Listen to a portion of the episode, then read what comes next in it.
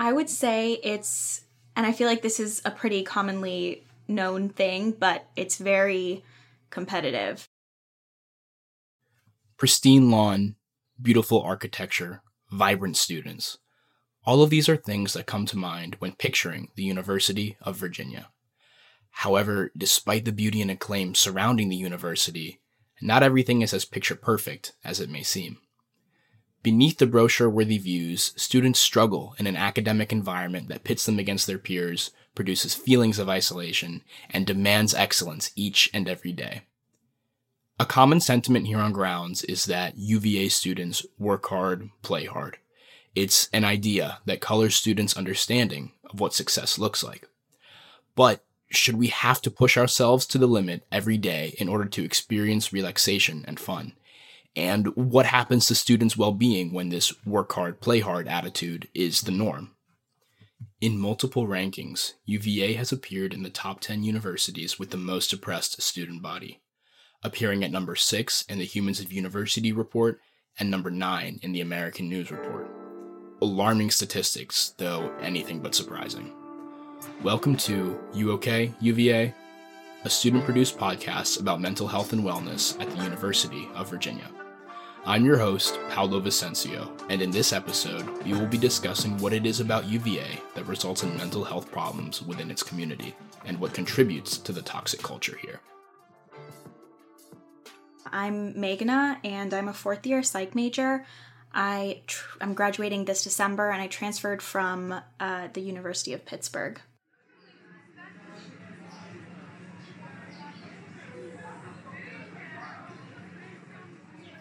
In her days at the University of Pittsburgh, Meghna remembers making spontaneous plans with her friends to go enjoy the outdoors at a moment's notice.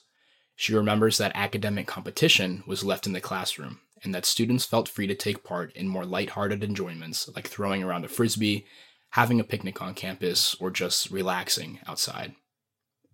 Meghna is one of roughly 600 transfer students here at UVA.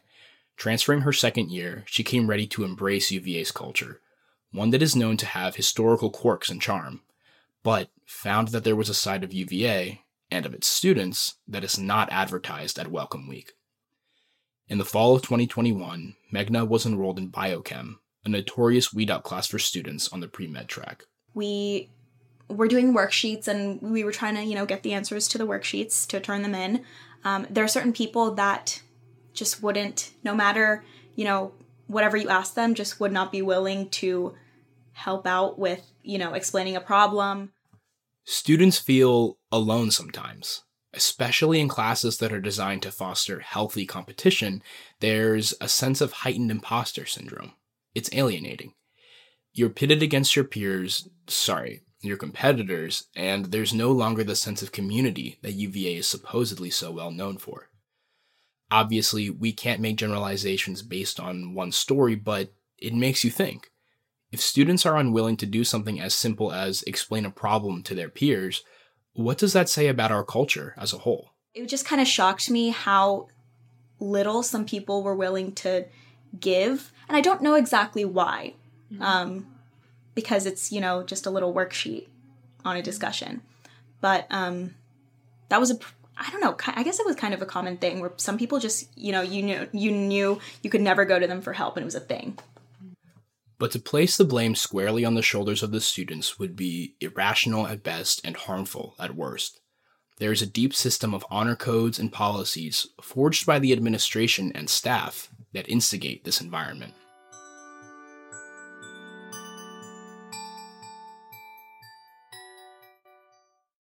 Maya is a fourth year computer science student in the School of Engineering currently working on her capstone project.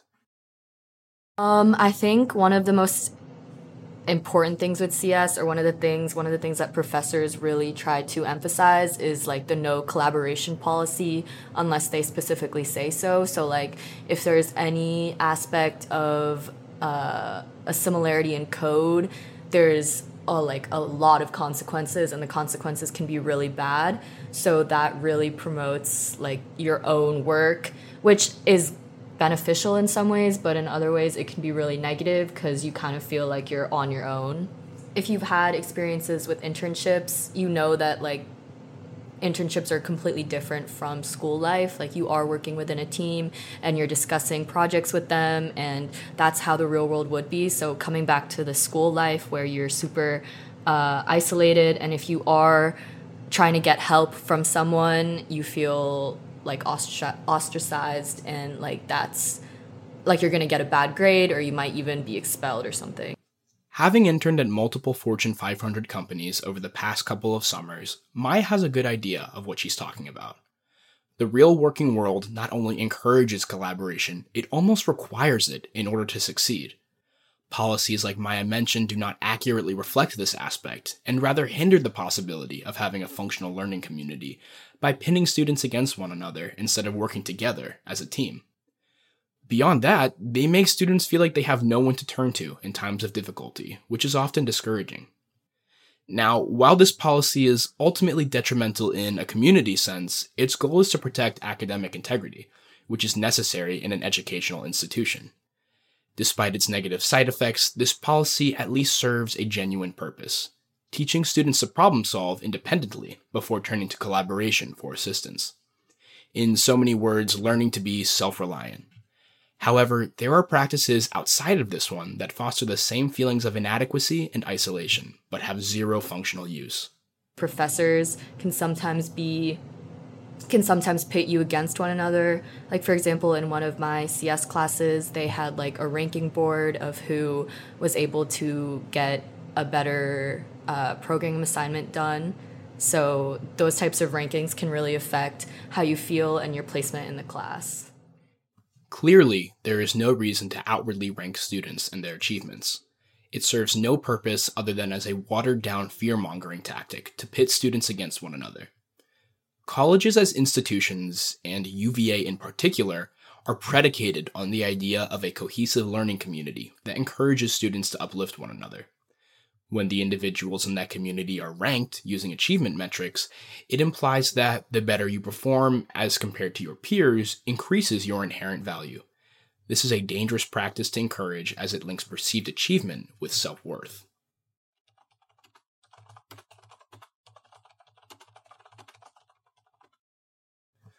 Imagine you have a rough stretch of assignments all due in one week, and something has to take a back seat. That assignment's suboptimal performance then gets paraded around for the whole class to see. If this persists, there's a thread that is slowly being weaved that indicates to students that if they fall short in something, they are now lesser than their peers. Over time, this is bound to have adverse effects on students' mental health. Of course, it's important to remember that these tactics and rules in place don't affect all students unilaterally. There are different levels of overlap depending on your major. But the point remains that practices like these exist in one form or another. So, as much as we can point fingers at our peers, there are clear and obvious structures put in place by administration that hinder students' ability to lend a hand to one another.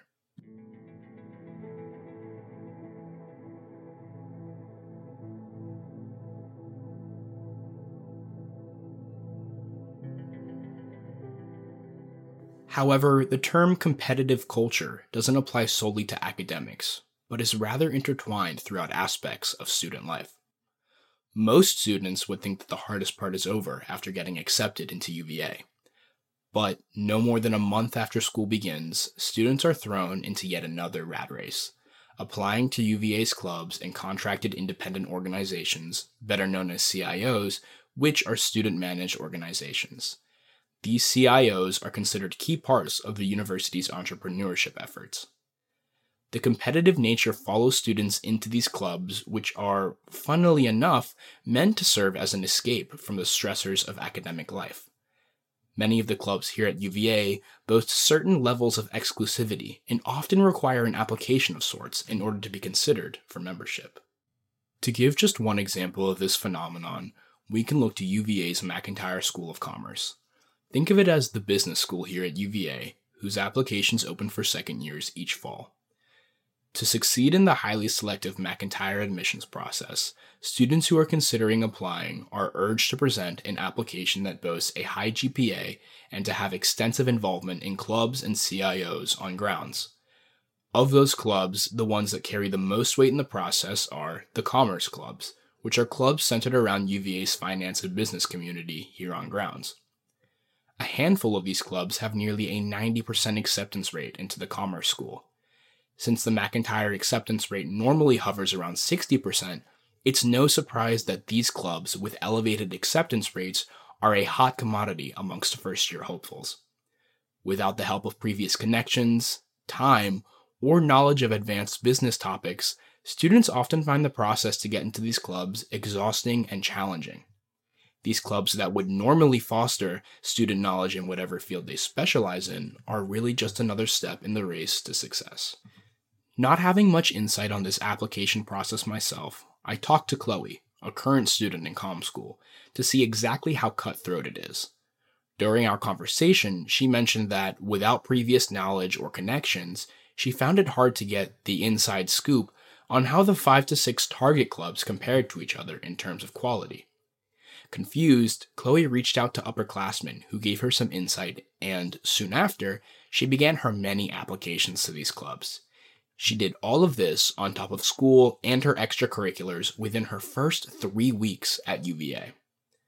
Luckily, Chloe's hard work paid off, but in some cases, underclassmen face rejection upon rejection, which only continues to perpetuate the low morale among students, especially considering that they are already juggling academics and a social life in college. For students at the University of Virginia, high achievement in any area will never be enough. It's all about where they stack up relative to their peers that gives them the most validation and ultimately contributes to UVA's competitive culture.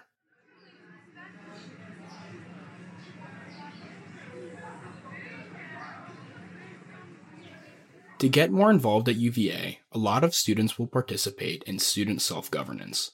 It's very common for UVA students to take on big leadership roles that might otherwise be performed by paid professionals. One of the leadership roles that a lot of students try to obtain is with HRL, the Housing and Residence Life, as RAs, or resident assistants at the dorms. But there are also many other large organizations at UVA that offer a lot of opportunities for students who want to be leaders, such as the Student Council or class councils and trustees, which are all entirely composed of UVA students. Austin Amacher, a fourth year biomedical engineering student at UVA from Alexandria, Virginia, has had personal experience as an RA and senior resident with HRL. We'd have administrators come in and be like, it is insane that you have students doing jobs at other major universities and comparable ones like UNC Chapel Hill or, you know, I'm trying to think like Duke, other ones where these are paid professionals to do these things and you guys are students who, you know, other than being full time students, because that's one of the requirements of being in these extracurriculars, um, but you're also doing a full time job. Like Austin was saying, at comparable universities to UVA, such as Duke, they don't hire students for these big leadership roles. Instead, they hire working adults. Many of UVA's organizations that perform important work for the university are composed of students. The Honor Committee and University Judiciary Committee are examples of prestigious organizations where students are in charge of taking leadership roles instead of paid professionals. UVA even says on their website that they are taking a groundbreaking approach to self governance, providing students with a variety of opportunities to govern almost every aspect of life on grounds while other universities like Duke University and the University of Michigan have their own version of UVA's University Judiciary Committee, they have faculty or staff working with their student leaders.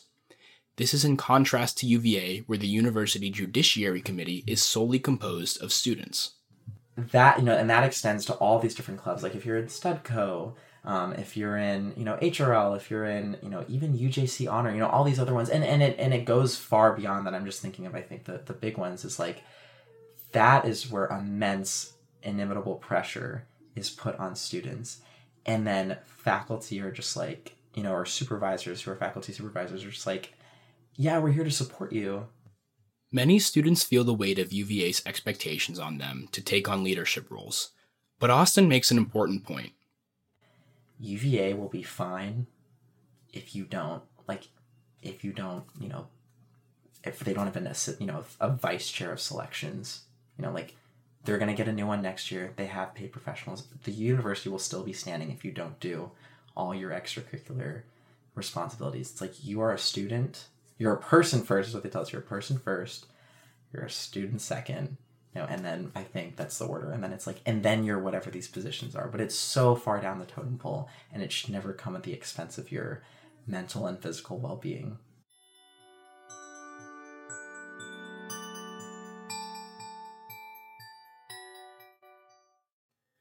There is no one thing that defines the culture here at UVA.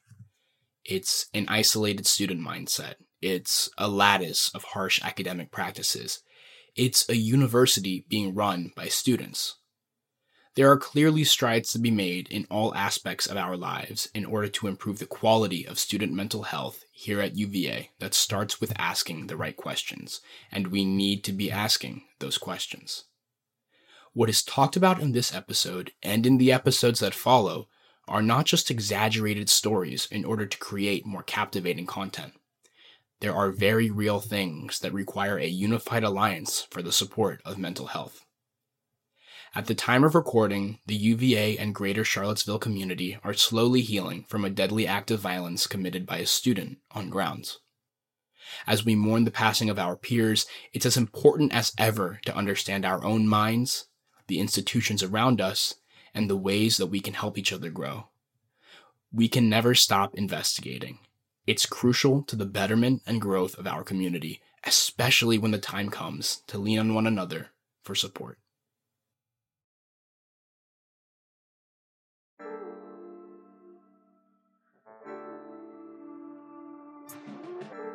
This podcast was produced by Jade Burns, Katia Crawford, Paolo Vicencio, and Prachi Joshi as part of a collaborative project for Professor Steph Ceraso's Writing with Sound class at UVA. A full list of audio and textual sources used in the production of this podcast can be found in the transcript. Thanks for listening.